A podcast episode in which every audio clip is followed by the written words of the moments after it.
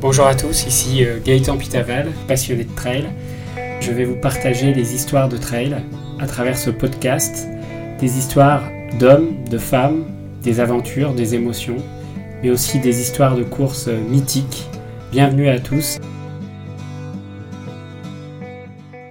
J'étais dans une zone très sauvage, là, entre le Kanchenjunga et le Makalu.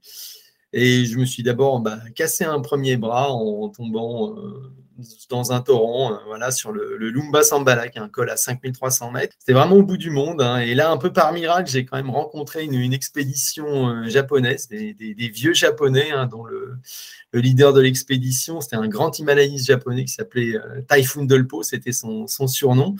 Et bah, ils m'ont beaucoup aidé. Je suis reparti avec eux. Seulement deux jours après, je suis retombé dans un glissement de terrain. Là, je me suis recassé le bras droit, je me suis cassé le bras gauche. J'avais des jambes entièrement, euh, toute la chair à vif sur les, sur les cuisses. Euh, bon, je n'étais pas en très bon état. J'avais la main, la main gauche complètement transpercée aussi. Puis bon, ils, m'ont aidé à, remonter du ravin, parce qu'un peu par miracle, hein, là, il y avait vraiment des, des, grosses pierres qui m'ont frôlé hein, pendant, pendant cette chute. Hein. J'ai dévalé pendant à peu près 60 mètres.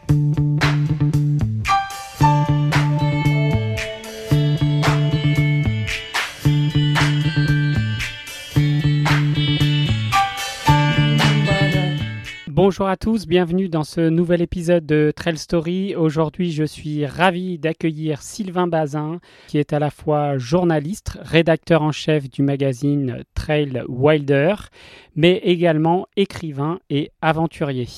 Salut Sylvain, tu vas bien? Bonjour Gaëtan, ouais, ça va bien. Écoute, euh, tu vois, là, je suis sur un, reportage à vélo pour, changer de braquet un peu, mais euh, voilà, bah oui, comme tu l'as dit, moi, je suis, journaliste, euh, je suis rédacteur en chef d'un magazine qui s'appelle Wider, où on parle beaucoup de trail, mais aussi d'autres activités outdoor. Et, moi, bah, j'écris sur le trail, sur la randonnée, sur le voyage à vélo sur le magazine et puis aussi sur pas mal de, livres. Euh, j'écris des, des, beaux livres, comme on dit, euh, sur, sur tous ces sujets-là. Alors toi, Sylvain, tu es, tu es originaire de quelle région et comment tu as atterri un peu dans le milieu de l'outdoor, du trek, du trail? Comment t'es es venu cette passion? Alors moi j'ai grandi euh, bah, en région parisienne, hein, alors essentiellement à, Rambouillet, hein, dans, la forêt. Puis mes, grands-parents euh, maternels eux, habitaient euh, Videl, c'est dans, le sud Essonne, plutôt dans la forêt de Fontainebleau. Donc j'ai un peu grandi entre les deux grands massifs forestiers de, de l'île de France. Et puis bah je pense que ça a quand même beaucoup imprégné ma, sensibilité à la nature. bon, je faisais évidemment beaucoup de balades avec mes parents dans dans, les, dans la forêt. Et puis, bah, j'ai commencé en fait euh, en courant hein, par, par l'athlétisme que j'ai découvert euh, assez jeune, hein, vers, euh, vers 11 ans. J'ai commencé à courir et puis bah, ça a été vite une passion. une passion assez, ouais, vraiment importante, hein, qui, a, qui, a, qui, a, été très importante dans ma vie aussi, hein, dans, dans, les choix, dans, dans, beaucoup, de, beaucoup de choses de, mon existence. Et puis, euh, bah, via la course à pied, j'ai toujours aussi aimé marcher pour, voilà, pour un autre rythme aussi. Et puis, bah, après, le, vélo aussi pour, pour se balader. Donc, euh, j'avais cette pratique plus compétitive sur la course à pied. Et puis, ces deux autres activités, mais qui ont toujours aussi été, importantes pour moi, euh, qui sont davantage dans dans le voyage, parfois dans le défi, mais, euh, mais un, peu plus, plus dans, la, dans la contemplation et la découverte. Et puis c'est un peu ces trois activités-là euh, qui m'ont vraiment amené euh, à l'outdoor et puis à, écrire sur, sur ces sujets bah, depuis maintenant une, vingtaine d'années. Sur Wider Magazine, hein, c'est un journal qui, qui, parle surtout, enfin un magazine qui parle surtout de, de sport outdoor, hein, forcément, du vélo, du trek, du trail. Euh, est-ce que toi, déjà, tu as, un sport de prédilection quand tu couvres un événement? Est-ce qu'il y a des, un sport déjà qui, t'affectionne plus particulièrement dans le trek, le vélo ou le trail alors moi, bah, effectivement, bon, mais ça reste mes, trois, sujets de, prédilection. Hein, trek, le trail et, le voyage à vélo. Euh, après, bah, sur ces trois-là, c'est un peu, j'ai pas vraiment de, de préférence. Peut-être, bon, c'est alors c'est vrai que je viens euh, originellement un peu du, trail et de la course à pied, hein, qui, qui reste quand même des, pour moi des, sujets importants. Je suis moins tourné vers le monde de la compétition euh, maintenant, peut-être de, moins en moins. Donc c'est vrai que j'ai peut-être davantage maintenant de, plaisir à aller faire des reportages, en tout cas sur le terrain, rando et en, voyage à vélo. Hein. Là, le vélo, je n'ai jamais abordé sur le plan compétitif, mais c'est vrai quand même que je, conserve une vraie passion pour, pour le trail et la course à pied. Donc pour moi, c'est un peu un, équilibre des trois qui qui est, qui est bien. Après, bon, je suis beaucoup moins spécialiste sur les autres activités outdoor, tout ce qui est un peu plus technique ou aquatique. Ça, c'est euh, là pour le coup, quand, quand, on en parle dans Wader, je fais, je fais vraiment bosser des, des spécialistes, hein, mais, euh, mais ça reste, voilà, ces trois sujets-là, ces trois disciplines, euh, trois activités, on va dire, elles, elles restent vraiment, ouais, mais, on va dire mes points d'expertise et puis, puis ce que j'aime pratiquer au fil de l'année. Alors, euh, on peut le dire aux auditeurs, tu as écrit quand même pas mal de livres. Hein. Je vais en citer quelques-uns, mais j'ai vu que tu avais une belle bibliographie. Donc, euh, randonnée, préparez vos voyages, défi de la course, pèlerin express avec les voyages de Compostelle, trail running, préparez vos défis, marcher en France, faire un trek, France DGR. Donc, il y en a beaucoup.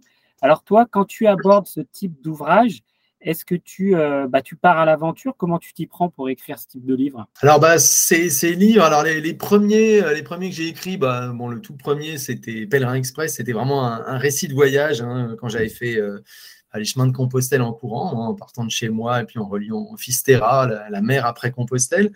ensuite, bah, j'ai écrit des livres pratiques hein, sur le trail, sur la randonnée. Puis maintenant, c'est vrai que j'écris davantage ce qu'on appelle des, des, beaux livres, hein, les, ce que les, Anglo, les anglo-saxons appellent des coffee table books. Euh, donc des, des, livres qui sont plutôt des livres d'inspiration qui vont donner envie aux gens euh, de se projeter dans leur prochain grand trek, dans leur prochain voyage à vélo, dans leur prochaine randonnée. Euh, bah, c'est surtout en fait, euh, c'est le fruit un peu de, mes différentes expériences. Hein. donc, euh, sont des chemins ou des parcours que, que j'ai réalisés. Alors, parfois sur une dizaine d'années, hein, d'autres fois sur un temps plus court, mais c'est voilà, c'est vraiment un peu toutes, toutes ces expériences euh, accumulées que je, que je retranscris et que je retransmets dans, dans ces ouvrages, avec aussi bon, une belle iconographie. Alors ça peut être mes photos et, et d'autres photos aussi, euh, selon les éditeurs, mais, euh, mais voilà, ce sont des livres qui, qui donnent envie, je pense, de, de partir sur les chemins d'une façon ou d'une autre. Ok, très bien. Alors, au niveau des trails, toi, tu en as couvert pas mal. Est-ce que tu as un trail préféré sur le circuit, on va dire, euh, français ou international? Est-ce que tu as un trail de cœur? Ah, c'est alors c'est difficile à dire. Hein. Moi, je pratique le trail quand même depuis 1999, donc j'en ai quand même couru euh, beaucoup, beaucoup. c'est moi, j'aime bien les, épreuves un peu plus petites, plus intimistes. Hein. Alors, c'est vrai hein, qu'il y a les, grands, les grands noms du circuit, type UTMB, euh, euh, la Diagonale des Fous hein, et, les Templiers qu'on a, qu'on a vus ce week-end, hein, bon, qui restent des épreuves euh, qui ont leur, voilà, leur importance. Parmi ces trois-là, j'ai peut-être un. Voilà, bon, les Templiers, ça m'a marqué parce que c'est le, tout premier que j'ai couru en 99. Le Grand Raid, ça reste un, un grand souvenir. L'UTMB, bon, c'est davantage pour moi un lieu où je vais où je travaille beaucoup chaque année. Après effectivement moi les ouais les trails que je préfère c'est en plus petit comité typiquement les courses par étapes euh, comme j'ai encore eu l'occasion d'en faire une euh, là sur un beau sentier de randonnée aussi en, Turquie euh, sur la voie lycienne qui est un, ancien chemin antique justement avec beaucoup aussi de, voilà de vestiges grecs c'est voilà, c'est un peu ce que je préfère parce qu'on se retrouve euh, entre amis, on court d'une façon un peu moins compétitive. Il y a quand même du défi, hein, mine de rien, il faut quand même enchaîner les, les étapes, mais c'est ce que j'ai tendance à préférer maintenant. Alors peut-être qu'il y a une autre époque de ma vie, euh, j'aimais bien me mesurer davantage et faire aller des courses de, de 60, 90 bornes, voire 100, et pour vraiment vraiment connaître ce que ce que, je valais. Mais euh, mais là, c'est voilà, c'est sans doute ces épreuves-là. Et puis c'est vrai aussi que le trail, j'ai, j'ai toujours aimé le côté euh, pratique en nature, le côté quand même découverte à la fois de soi-même dans, dans, un effort qui peut être vraiment, vraiment difficile. Et puis en même temps, bon, voilà, ça m'a fait découvrir beaucoup, beaucoup d'endroits où je ne serais pas forcément venu si facilement que ça autrement. Donc, donc voilà. Ok. Alors, en tant que rédacteur en chef de Wider, tu traites souvent des, sujets autour du trail. Comment toi, en tant que rédacteur en chef d'un magazine, en fait, un peu éclectique, multi-sport outdoor, tu, gères l'angle du trail? Tu as un angle particulier, la compétition, l'exploration, l'aventure, la nature? Comment tu le traites? Alors, c'est vrai que sur Wider, maintenant le trail, c'est la principale porte d'entrée hein, du magazine. Hein. C'est vrai qu'au départ, c'était un magazine où on parlait vraiment de tous les sports outdoor. Ensuite, on a un petit peu réduit euh, le, champ d'action, on va dire, à l'endurance en nature et puis, et puis le, voyage d'aventure. Et le trail, euh, bon, ça, ouais, c'est le grand, euh, le gros sujet de Wider maintenant. On le traite sans doute un petit peu différemment de bah, d'autres magazines, peut-être sur un angle davantage découverte, davantage voyage, peut-être un peu plus sur euh, voilà l'aspect. Euh, moi, c'est toujours ce qui m'a le plus intéressé dans le trail, c'est l'aspect un peu sociologique du trail, cette cette nouvelle course à pied, bon, même si elle n'est plus complètement nouvelle, mais cette course à pied qui se pratique en nature, un peu plus loin du chrono, un peu où la performance est un petit peu plus relative, euh, un peu moins brute. Voilà, il n'y a pas que la distance et le chrono qui comptent. Et puis voilà, toute cette dimension aussi du défi personnel de chacun qui, m'intéresse. Donc j'essaye quand même de, conserver ça dans, la façon qu'on a de traiter euh, le trail sur Wider. Alors bien sûr, hein, on parle aussi de, des coureurs élites euh, aussi dans le sens où ils peuvent euh, être des sources d'inspiration pour, pour tous les autres. Et puis, bon, il y a aussi des, des personnalités intéressantes dans, dans l'élite. On parle évidemment des grosses courses. On essaye de parler de courses un peu moins connues, un peu moins importantes et voilà, d'avoir une diversité d'épreuves sur, sur lesquels on, parle. Après, bon, il y a évidemment d'une part le site internet, de l'autre euh, les magazines papier où on traite aussi les, sujets sous des angles différents, avec des, profondeurs aussi de, de, traitements euh, différents. Donc euh, voilà, mais c'est vrai que pour moi, c'est quand même peut-être davantage ouais, le, trail découverte, le trail défi personnel et le trail voyage qui, qui seraient les, on va dire les axes un peu plus mmh. originaux sur Wider. Alors, tu en as parlé un peu. Il y a maintenant le digital qui compte beaucoup hein, dans la, rédaction et la vie d'un magazine un peu de ce type. Moi, je sais que je suis beaucoup euh, les articles de Wider sur, euh, sur le net. Euh, donc, ça, c'est en, on va dire en, plus de la partie magazine où on retrouve les mêmes types d'articles sur le magazine que ce que vous publiez sur le site?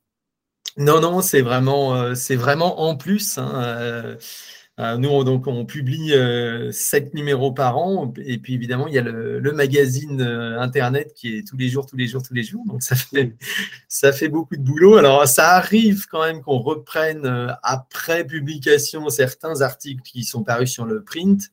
Mais, mais c'est quand même relativement, c'est très, très faible hein, par rapport au à la fois ce qui paraît sur le print et, ce qui paraît surtout sur, sur le web. Hein. Non, non, il y, a, y, a, un contenu original sur le web. Après, c'est pas non plus le, forcément le même timing. Parce que sur le web, on est, on est quand même beaucoup sur de l'actualité. Hein, et donc, ça va très vite. Il faut être, faut être réactif, il faut être un peu tout, tout, le temps là.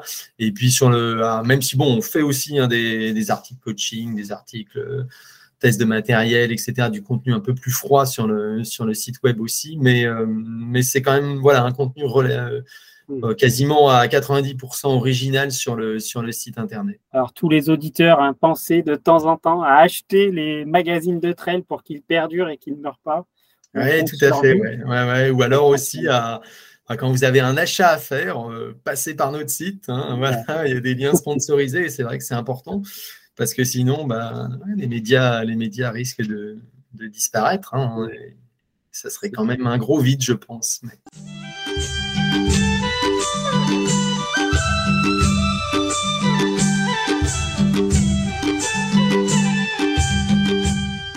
Alors, on va parler d'un point, moi, qui m'avait marqué parce qu'on se connaît un peu et un soir, on avait mangé au, restaurant, je crois, euh, à Marseille.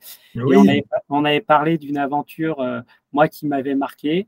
En, 2014, tu es euh, dans l'Himalaya en train de faire un trek En 2012, ouais. C'est en, 2012. il y a pile 10 ans, ouais. Non, c'est pas. En 2012, tu, tu, vis un moment euh, difficile dans un trek. Et moi, ce, cette soirée-là, je m'en rappellerai toute ma vie parce que on a parlé plus d'une heure sur ce sujet-là et, ça m'a marqué. Est-ce que tu peux nous parler un peu de ce qui t'est arrivé près du, du, Makalu, dans l'Himalaya, en 2012 oui, bien sûr. Bah, c'était. Alors, j'avais entrepris de, bah, traverser tout seul l'Himalaya népalais, hein, de faire le Great Himalaya Trail qui est un chemin euh, bon, où il n'y a pas forcément toujours des sentiers vraiment tracés, en tout cas pas il y a dix ans.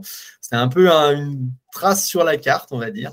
Et bon, on n'est pas les zones les plus compliquées. Euh, c'est souvent les, c'est un peu les deux extrêmes, hein, l'extrême ouest que je connaissais déjà, puis l'extrême est euh, où j'avais commencé cette, cette traversée. Puis au bout, bah, assez tôt hein, finalement dans la, dans la traversée, au bout d'une grosse semaine, J'étais dans une zone très sauvage, là, entre le Kanchenjunga et le Makalu. Et je me suis d'abord bah, cassé un premier bras en tombant euh, dans un torrent, euh, voilà, sur le, Lumba Sambala, qui est un col à 5300 mètres. Donc bon, c'était une journée assez particulière. J'ai marché longtemps avec mon bras qui me semblait cassé puisque l'axe du poignet et du coude était plus trop, était le bon. Et puis j'ai fini par, euh, trouver quand même euh, l'endroit où je voulais où je voulais me rendre, qui est un camp de réfugiés tibétains qui c'était vraiment au bout du monde. Hein. Et là, un peu par miracle, j'ai quand même rencontré une, expédition euh, japonaise, des, vieux japonais, hein, dont le, leader de l'expédition, c'était un grand himalayiste japonais qui s'appelait Typhoon Dolpo, c'était son, surnom. Ils avaient tous à peu près 70 ans, mais lui, ça faisait 40 ans qu'il venait tout, le temps, tous les ans en Himalaya. Et euh, bah, ils m'ont beaucoup aidé. Je suis reparti avec eux. Seulement deux jours après, je suis retombé dans un glissement de terrain. Là, je me suis recassé le bras droit, je me suis cassé le bras gauche. J'avais les jambes entièrement, euh, toute la chair à vif sur les, sur les cuisses. Euh, bon, je n'étais pas en très bon état. J'avais la main, gauche complètement transpercée aussi. Puis bon, m'ont aidé à, remonter du ravin, parce qu'un peu par miracle, hein, là, il y avait vraiment des, grosses pierres qui m'ont frôlé hein, pendant cette chute. Hein. J'ai dévalé pendant à peu près 60 mètres. Et bon, voilà, vous voyez tu vois une première pierre te frôler euh, la tête, une deuxième, puis c'était des, des, très gros blocs. Et bon, j'étais quasiment persuadé de mourir. Bon, finalement, j'ai, je me suis juste recassé les deux bras.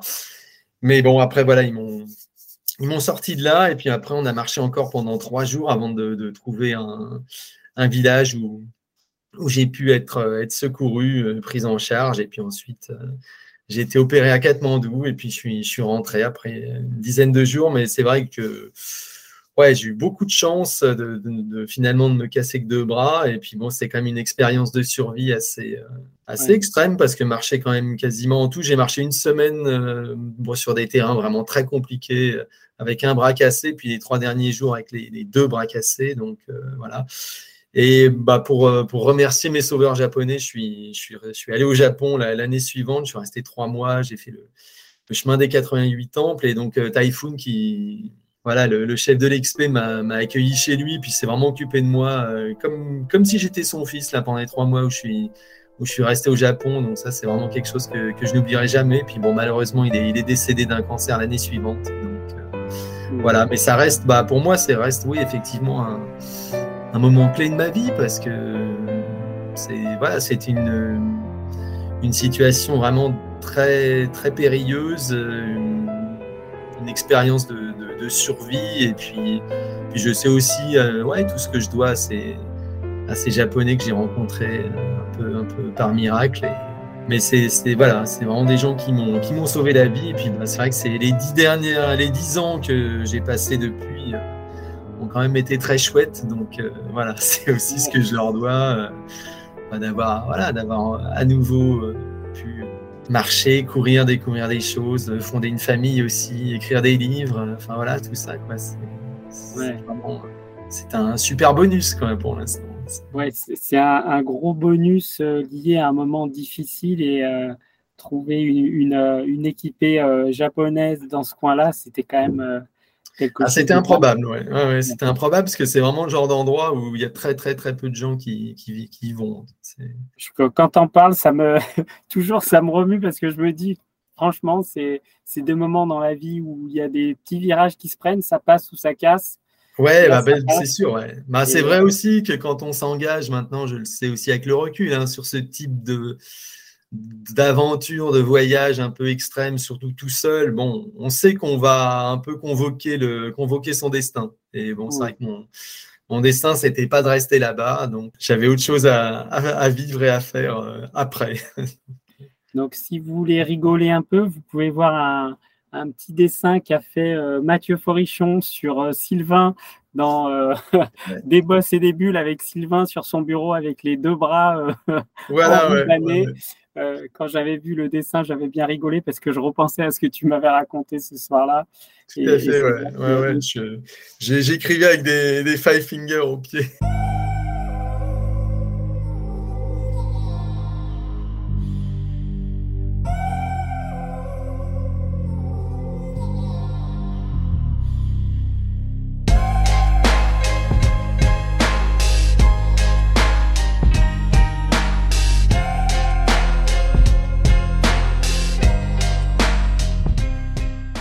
Trail Story, c'est euh, le, partage autour des émotions vécues en trail. Est-ce que toi, tu as une émotion particulière que tu as vécue lors d'un trail que tu aimerais partager avec euh, les auditeurs? Ah bah j'en ai j'en ai beaucoup. Après, euh, c'est vrai qu'il y a certaines épreuves qui m'ont davantage marqué que d'autres, et peut-être typiquement en Himalaya aussi. bon, mais deux, deux ans avant, j'avais pu participer à l'Himal Race, hein, qui était une course organisée par, par mon collègue Bruno Poirier, on avait fait à peu près 1000 km entre les monts Kailash au, Tibet et puis les Annapurna. Et c'est vrai que arrivé là, au bout de 26 étapes, on avait fait 12 colassins à plus de 5000 mètres.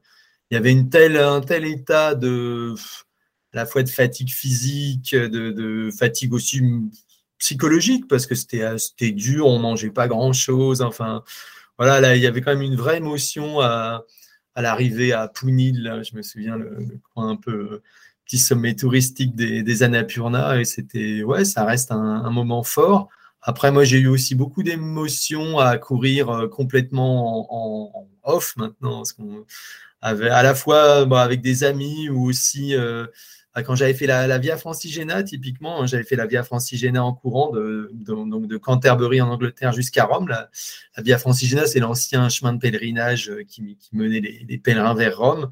Et voilà, il y avait vraiment, sur toute la partie italienne, il y avait des gens qui, venaient courir avec moi que je connaissais absolument pas, mais ils venaient juste euh, parce qu'ils trouvaient ça chouette de, que quelqu'un puisse courir de, voilà, en traversant toute l'Italie comme ça en, courant. Et c'était, il y avait un petit côté Forest Gump et c'était, c'était quand même des moments euh, vraiment très très sympas à partager, euh, avec en plus cet enthousiasme un peu italien qui était, qui était vraiment sympa. Ok, donc l'Himalaya et le trail entre l'Angleterre et Rome euh, dans tes souvenirs. Alors, euh, c'est quoi ton prochain défi là? Parce que un aventurier comme toi, ça s'arrête jamais. Oui, alors bah après, là pour l'instant, ce sont des, défis euh, relativement, relativement modestes sur le plan physique. Après, il y a toujours, je suis quand même beaucoup, beaucoup sur le terrain. Là, je suis sur un reportage, bon, ah, là, c'est assez classique, hein, c'est le canal de Nantes à Brest à vélo, mais comme je prépare un livre sur la, France en vélo au fil de l'eau, sur tous ces parcours qui longent les canaux, euh, le littoral euh, ou les, rivières et les fleuves. Donc, ça, me permet de, compléter un peu mes connaissances et mes sujets là-dessus. Euh, après, bah, non, dimanche prochain, je vais faire le Roya Even Trail. Euh, donc, on va partir de Roya. Je vais quand même faire, bah, quasiment, c'est la, plus longue distance. Euh, j'ai fait un trail par étape, donc oui.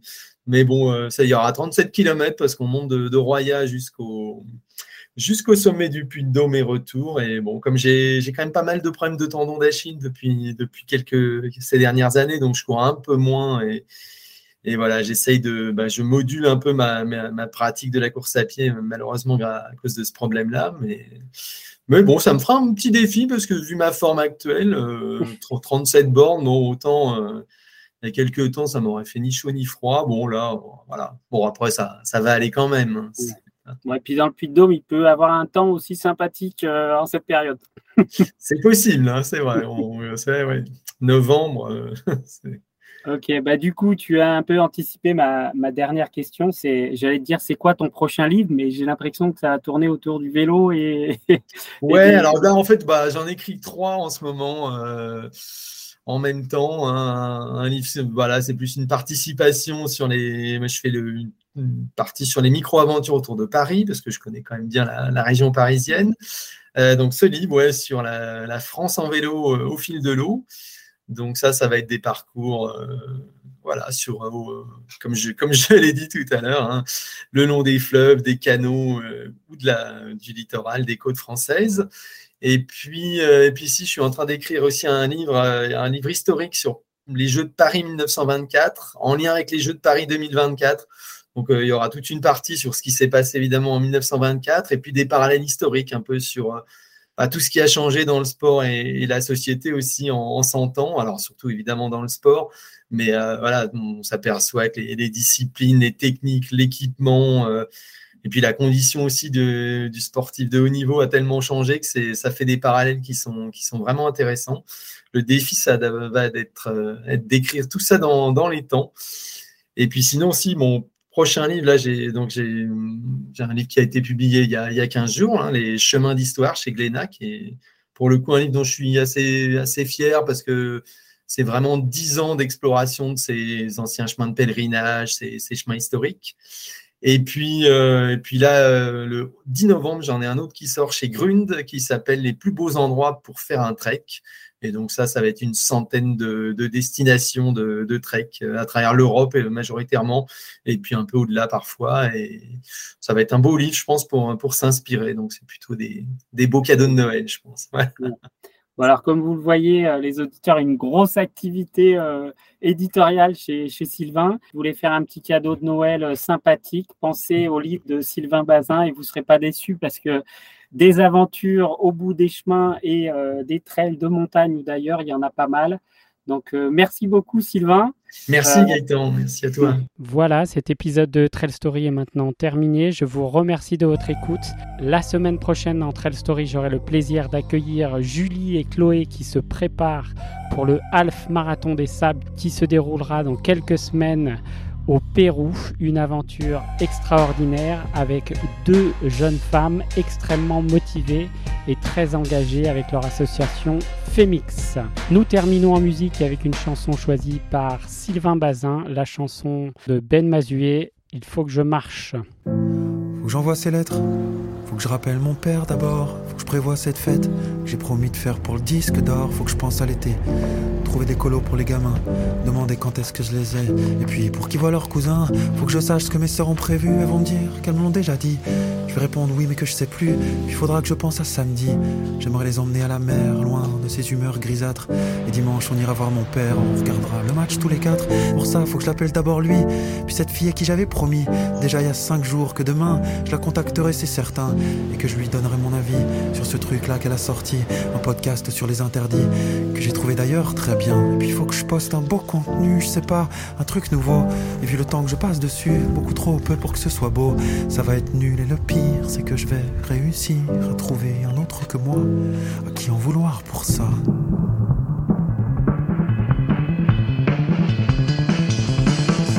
Stop, ça y est, j'arrête de penser, je vais courir, je vais marcher. Stop, de me presser, je vais courir, je vais marcher, je vais sourire. Stop, ça y est, j'arrête de penser, je vais courir, je vais marcher. Stop, allez, j'arrête de me presser, je vais courir, je vais marcher, je vais sourire, je vais me relever. À côté de ça, il y a le silence de mes amis à qui j'ai renoncé par amour et qui me rappelle qu'aujourd'hui, je n'ai plus ni elle ni le temps pour ne serait-ce que les reconquérir. Et puis, plus on vieillit, moins on comprend les gens qui nous entourent. Plus on vieillit, moins on comprend tout court. Alors il y a l'amour des enfants, avec ça tu manques plus de rien. Moi je les aime tellement justement que j'ai tout le temps peur de pas faire bien. Faut dire qu'on parle des blessures faites par le regard d'un père. La moitié des gens malheureux sur cette terre le sont de cette manière. À quoi sert vraiment l'exigence? Pourquoi on souhaite être excellent quand on voit dans quelle déshérence se retrouvent les génies souvent, moi je voudrais leur apprendre à être heureux avant d'être brillant. Je voudrais leur apprendre à être heureux souvent, souvent. Mais ce que je veux pour eux, ce que je veux, c'est bien moins important que ce que je suis. Les gamins, c'est fait ce que je fais, pas fait ce que je veux, encore moins fait ce que je dis. Dans ce cas-là, tant mieux pour la musique, tant mieux pour l'énergie, tant mieux pour les envies. Et pour le reste,